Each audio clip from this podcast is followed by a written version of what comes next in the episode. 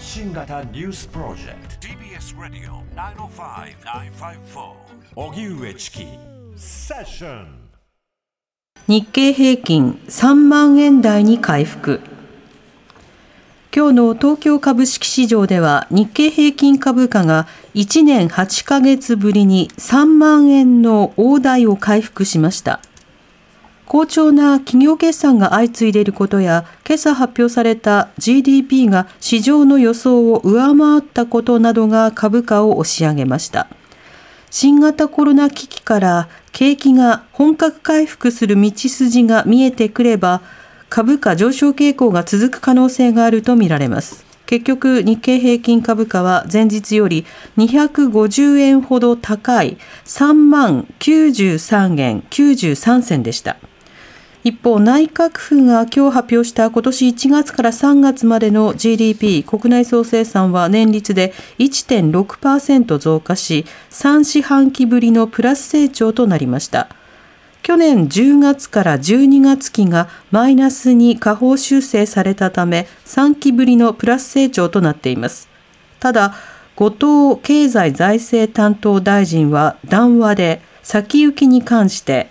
世界経済の下振れには注意が必要だと指摘しました。日経平均3万円台に回復。今日の東京株式市場では日経平均株価が1年8ヶ月ぶりに3万円の大台を回復しました。好調な企業決算が相次いでいることや、今朝発表された GDP が市場の予想を上回ったことなどが株価を押し上げました。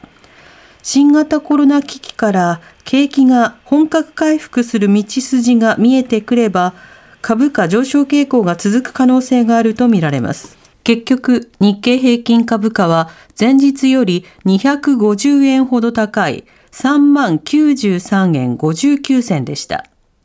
一方、内閣府が今日発表した今年1月から3月までの GDP 国内総生産は年率で1.6%増加し、3四半期ぶりのプラス成長となりました。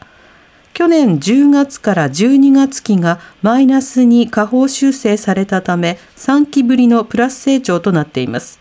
ただ、後藤経済財政担当大臣は談話で先行きに関して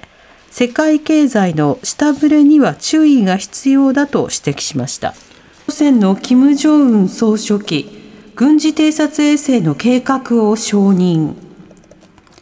朝鮮労働党の機関紙朝鮮中央通信は17日金正恩総書記が16日に軍事偵察衛星1号機を開発する発射準備委員会の活動を視察したと伝えました。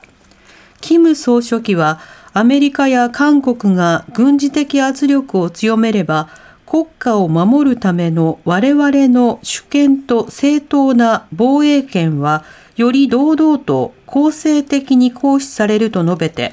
委員会の今後の行動計画を承認したとしています。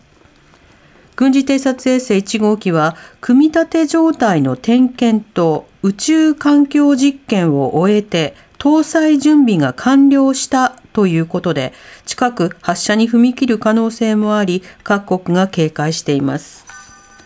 ウクライナ軍、ロシア軍のミサイル18発すべてを迎撃。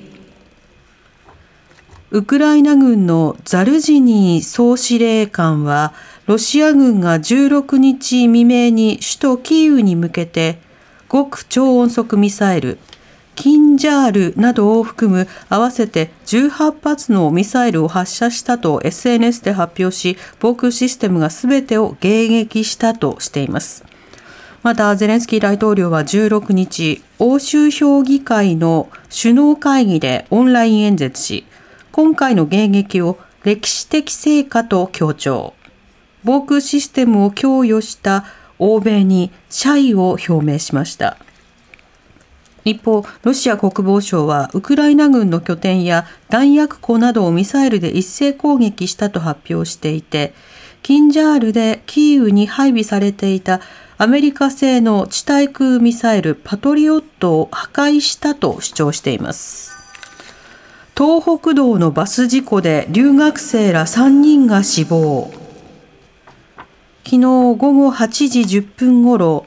宮城県栗原市の東北自動車道で停車していたバスに大型トラックが追突。バスの乗客の20代とみられるネパール人2人とバスを運転していた50代の日本人の3人が死亡した事故でバスが走行中にエンジントラブルを起こしていたことが分かりました。